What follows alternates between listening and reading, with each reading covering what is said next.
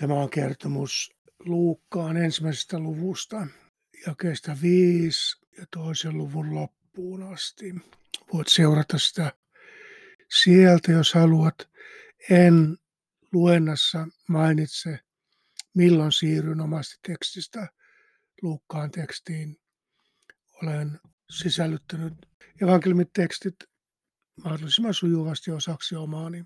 Luukas liittää Jeesuksen syntymäkertomuksen yhteen Johannes Kastajan syntymätarinan kanssa. Kummankin kutsumus tulisi myöhemmin kutoutumaan samaan Jumalan valtakunnan perustamisen juoneen.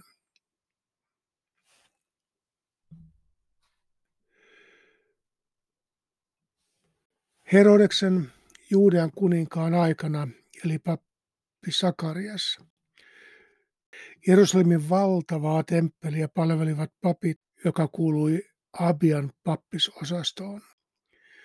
Työvuorojen välillä saattoi olla kuukausia, joten hänen piti tehdä muitakin töitä tai sitten vain huolehtia tiluksistaan, joita hänen haltuunsa oli pappina annettu. Se oli jaettu osastoittain työvuoroihin, jotta suurten pyhien kymmenet tuhannet uhraajat tulisivat tasapuolisesti palveluiksi.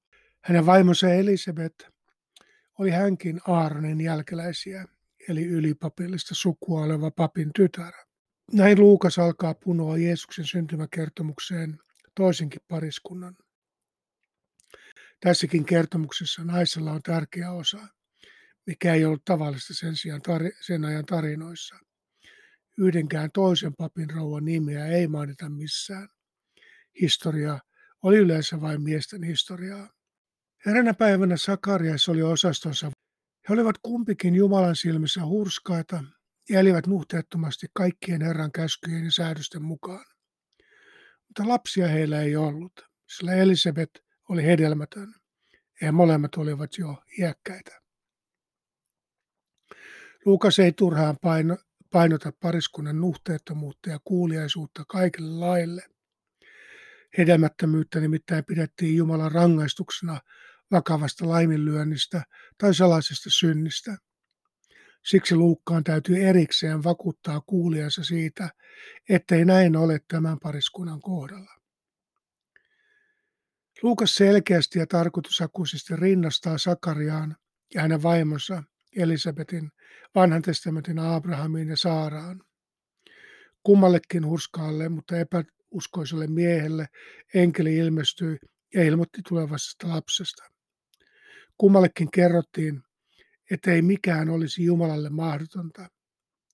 Sakaria ja Elisabetin sanottiin olevan iäkkäitä ja hedelmättömiä, ja sama ilmeisesti olisi voinut sanoa Abrahamista, joka oli sadan vuoden kypsässä iässä, ja Saara vain kymmenen vuotta häntä nuorempi.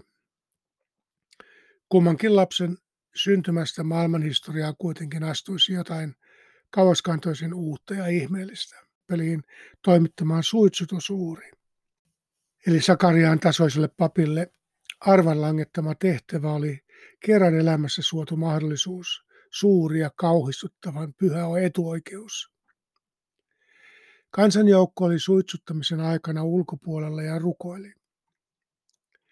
Sakarian tehtävä ajoittui varhaiseen aamuun. Hänen tehtävänsä oli uhrata suitsukkeita – joiden ylöspäin nouseva savu olisi merkki siitä, että Jumala oli ottanut vastaan oven ulkopuolella olevan kansan rukoukset.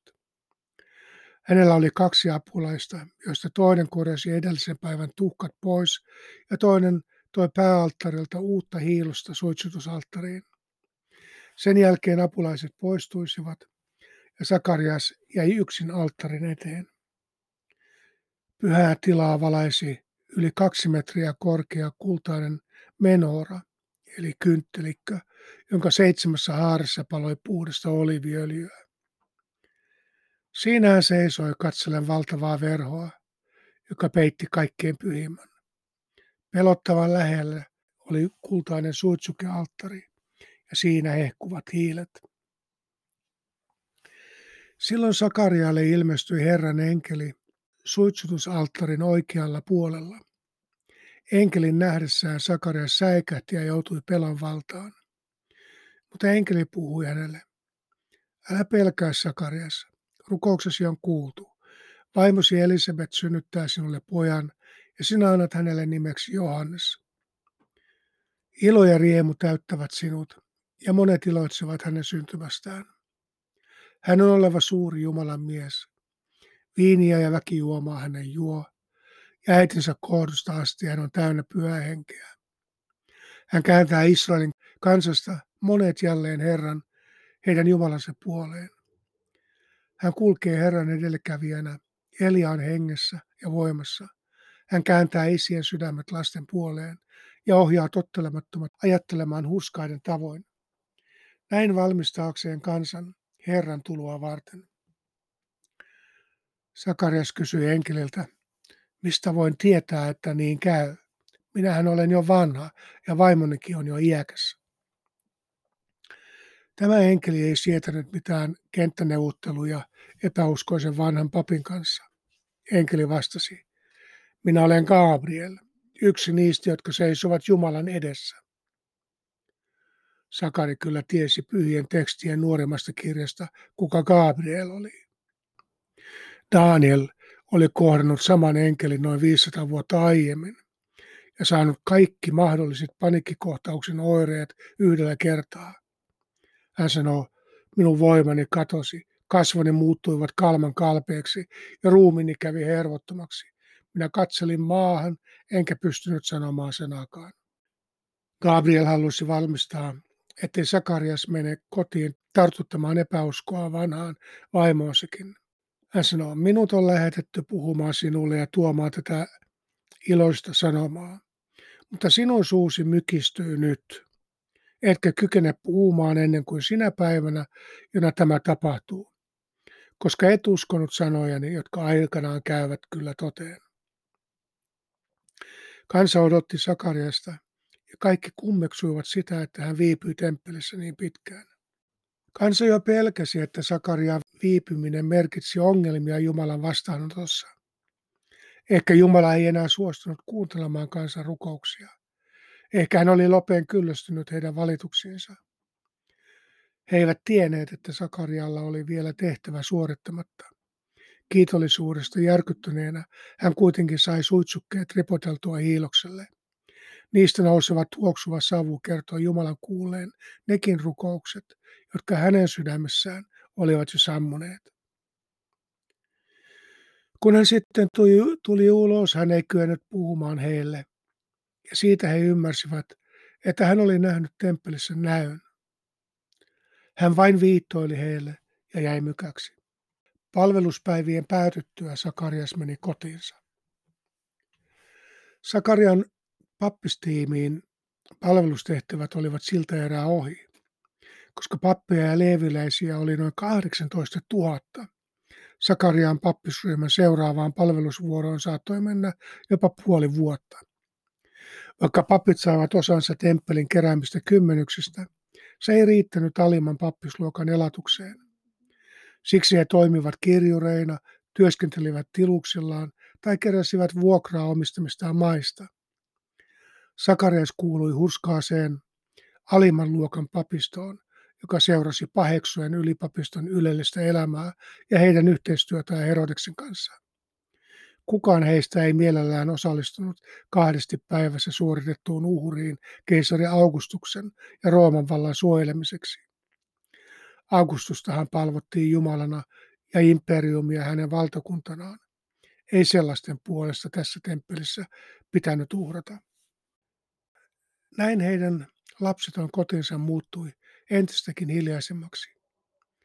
Vanhukset kuitenkin lohduttivat toisiaan vuoteessa, vaikka tiesivätkin, että se oli jälkeläisten tekemisen kannalta liian myöhäistä. Olihan papin rouva jo ikäisekin puolesta tullut hedelmättömäksi. Heidän rakkautensa kuitenkin kantoi epätodennäköistä hedelmää, ja Elisabeth tulikin raskaaksi. Hän alkoi odottaa esikoistaan. Jonkin ajan kuluttua hänen vaimonsa Elisabeth tuli raskaaksi. Viisi kuukautta Elisabeth pysytteli pois näkyvistä. Hän ajatteli, tämän on Herra minulle tehnyt. Hän on katsonut minun puoleeni ja päästää minut ihmisten halveksunnasta. Niin suuri oli Elisabetin kantama sosiaalinen häpeä ja syyllisyys, että hän ei uskaltanut edes näyttäytyä kylillä ennen kuin raskaus oli edennyt niin pitkälle, että keskenmenon riskiä ei enää juuri ollut. Papin vaimona hänen tehtävänsä oli varmistaa papillisen suvun jatkuminen.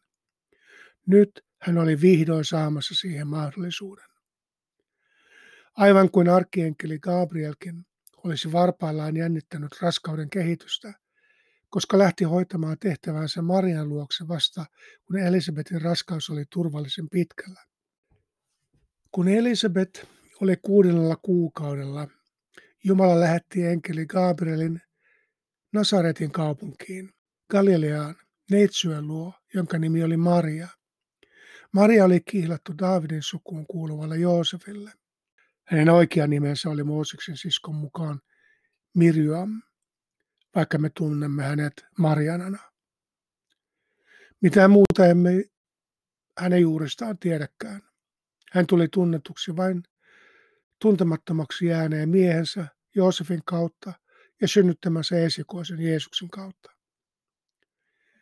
Vanha papin vaimo Elisabet oli toiminut välittäjänä, kun Joosefin vanhemmat olivat hyvissä ajoin alkaneet etsiä pojalleen sopivaa vaimoa.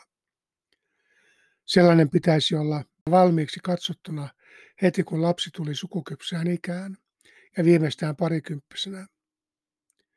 Heti kuultuaan Joosefin perheen säästäneen tarpeeksi rahaa käynnistääkseen morsiamen etsinnän, Elisabet oli muistanut sukulaistyttönsä Marian Nasaretista. Joosef oli hänen mielestään tarpeeksi hyvämaineisesta suvusta ja varallisuuttakin heillä oli tarpeeksi. Hän halusi varmistaa, että perhe pystyisi maksamaan tytöstä kunnon korvauksen. Mohariksi sitä kutsuttiin Marian perheelle jonka palvelijatar kiilattuna siirtyisi avioliiton kautta toisen talouden palvelijattareksi. Joosefin isä Jaakob oli kaikilta osin täyttänyt vaatimukset. Hänen poikansa Joosef oli tullut miehen ikään ja hänen sukunsa luotti täysin pappi Sakariaksen vaimon Elisabetin antamiin suosituksiin. Marian isä puolestaan tallensi suurimman osan saamastaan morsiusrahasta Marian omistukseen. Se oli eräänlainen vakuutusraha siltä varalta, että Joosef kuolisi tai eroaisi Marjasta ennen aikojaan.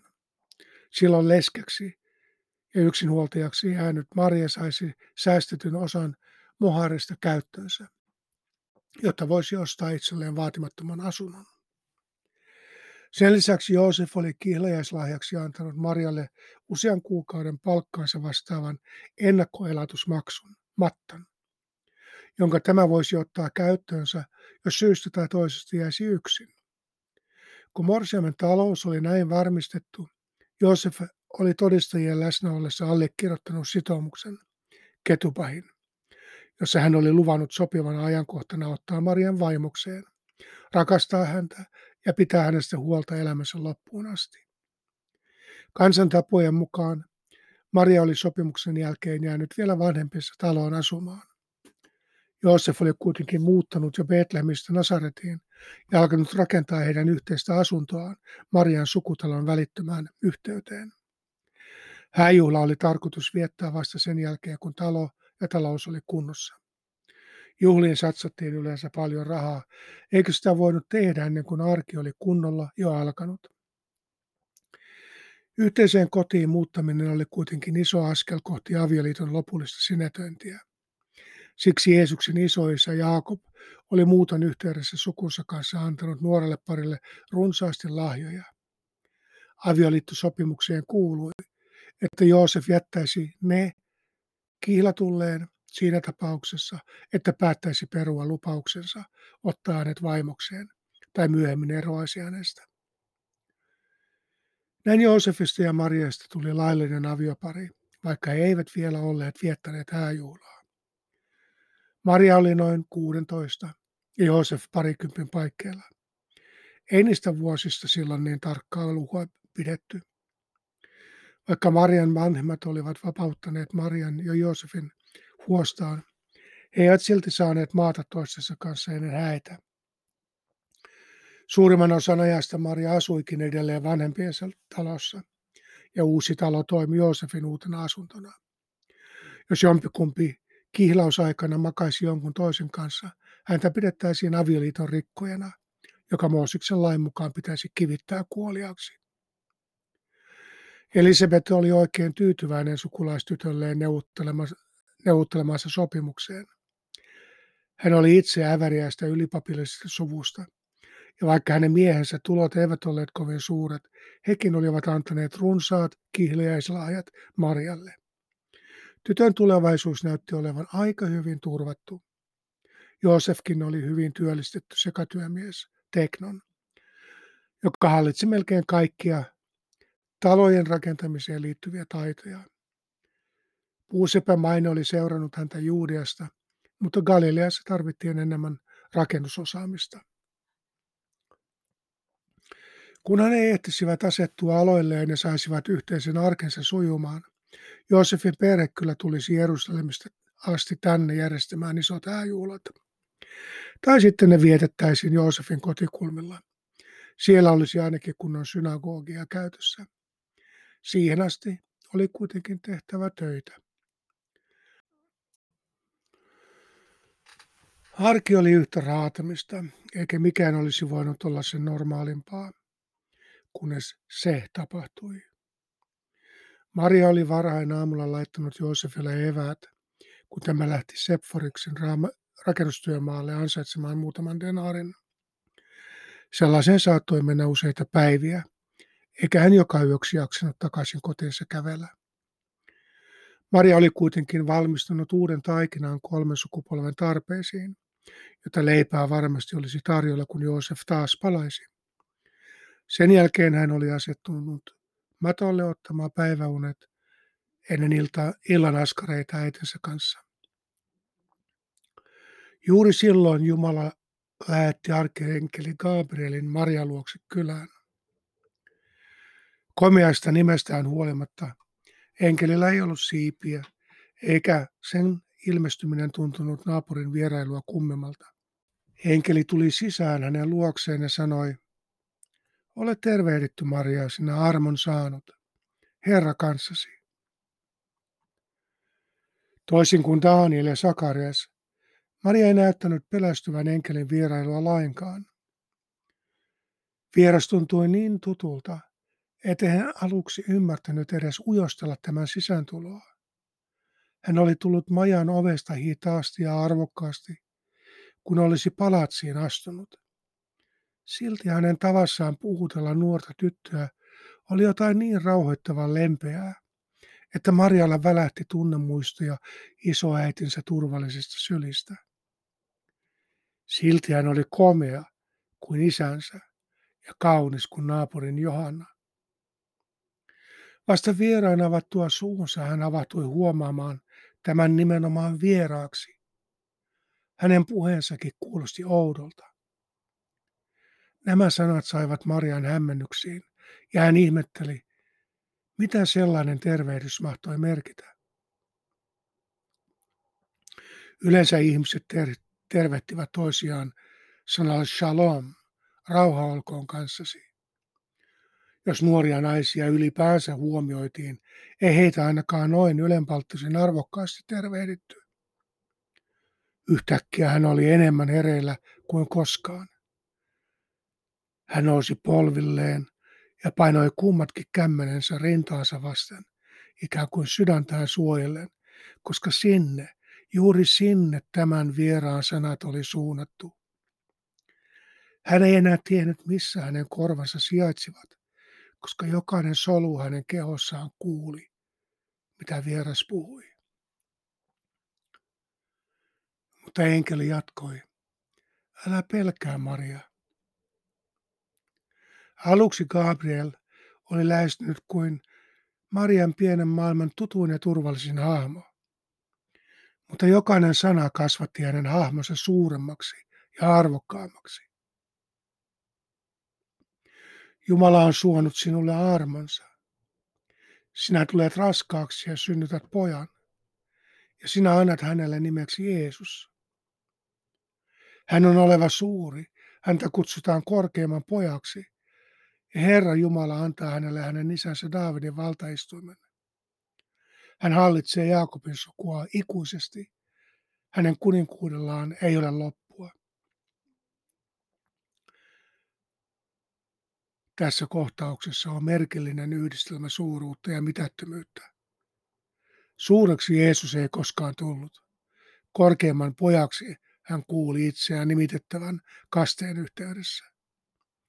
Sen jälkeen lähinnä yhteisönsä ristiriitojen riivaamat ihmiset antoivat hänelle vastaavalaisia nimityksiä.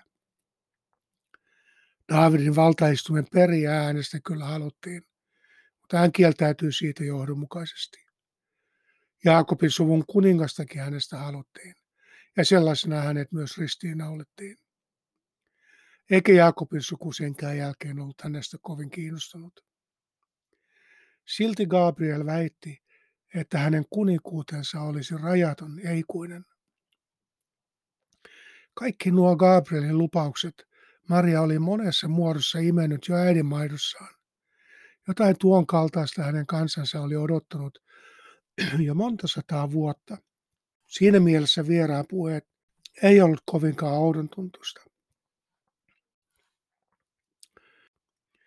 Outoa oli vain se, että hän ei itse kuulunut mihinkään aristokraattiseen vallanperintäketjuun, eikä vielä miehestä mitään tiennyt. Maria kysyi enkeliltä, miten se on mahdollista? Minähän olen koskematon. Enkeli vastasi, pyhä henki tulee sinun ylläsi, korkeimman voima peittää sinut varjollaan. Siksi myös lapsi, joka syntyy, on pyhä ja häntä kutsutaan Jumalan pojaksi.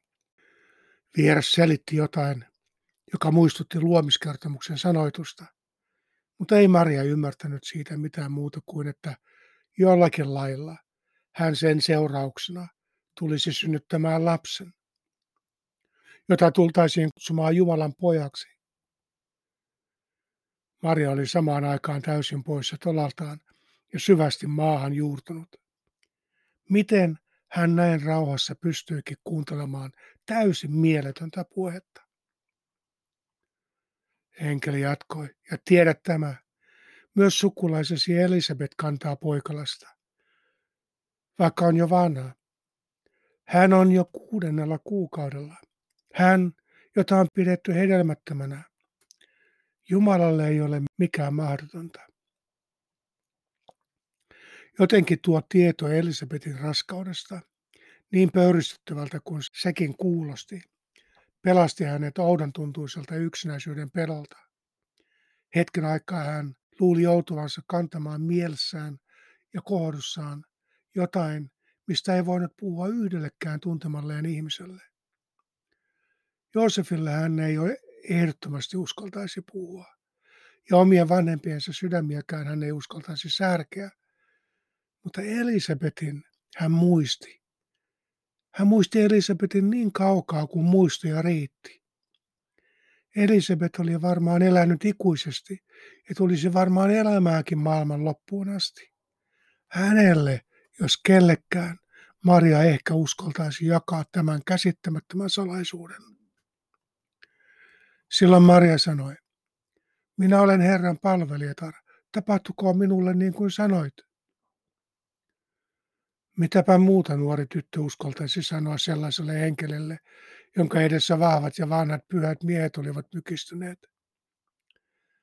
Eihän hänen suostumustaan kysytty kihlajaisissakaan. Joosef oli kansan tavan mukaan vain ilmoittanut paikalla olevan seurakunnan edessä kiilaavansa Marian. Ehkä Marian vanhemmat olivat olleet tarpeeksi hienotunteisia kysyäkseen hänen suostumustaan yksityisesti ennen kiilausta, vaikka sekään ollut mitenkään tavallista. Ei Gabrielkaan varsinaisesti mitään lupia pyytänyt, mutta joku hänen tavassaan puhua oli kuitenkin Marian suostumusta tavoittelevaa. Siksi Maria vastasi ikään kuin hänen suostumustaan olisi pyydetty. Tapahtukoon minulle niin kuin sanoit. Niin enkeli lähti hänen luotaan yhtä huomaamattomasti kuin oli tullutkin. Kun Maria oli taas yksin, hänen huoneensa tuntui suurelta kuin Galilean järvi. Kesti hetken ennen kuin hän sai seinät ja katon kutsuttua takaisin suojakseen. Iltaan asti ja Maria jaksoi tätä kaikkea kantaa sydämessään. Joosefille tästä ei todellakaan kannattanut puhua yhtään mitään. Joosef epäilisi saman tien pahinta ja jättäisi hänet oitis. Kun kyläläiset saisivat tietää syyn kiilauksen purkuun, he luultavasti kivittäisivät hänet kuoliaksi. Sellaisen piti tapahtua salaa, koska roomalaiset halusivat pitää kuolevan tuottamisen oikeuden vain itsellään.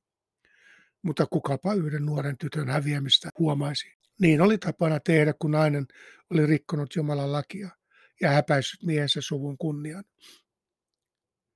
Niinpä Maria päätti, että hän lähtisi sukulaisessa Elisabetin luokse heti, kun Joosef seuraavan kerran oli tullut kotiin täydentämään epä- eväsvarastoaan. Tietenkin häntä pelotti lähteä yksin kulkemaan niin pitkälle. Oli hän Jerusalemin vuoristokyliin kolmen neljän päivän kävelymatkaa. Ei hän kuitenkaan tänne kotinsakaan jäisi näin isoa asiaa kantamaan.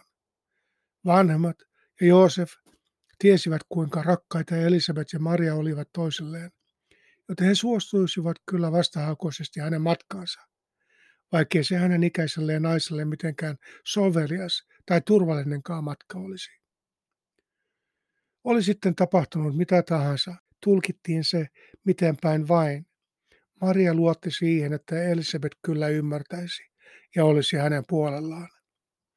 Elisabet osaisi kyllä sanoa, Ovatko pahat henget sekoittaneet Marian pään, vai oliko tämä vieras todellakin Jumalalta tullut?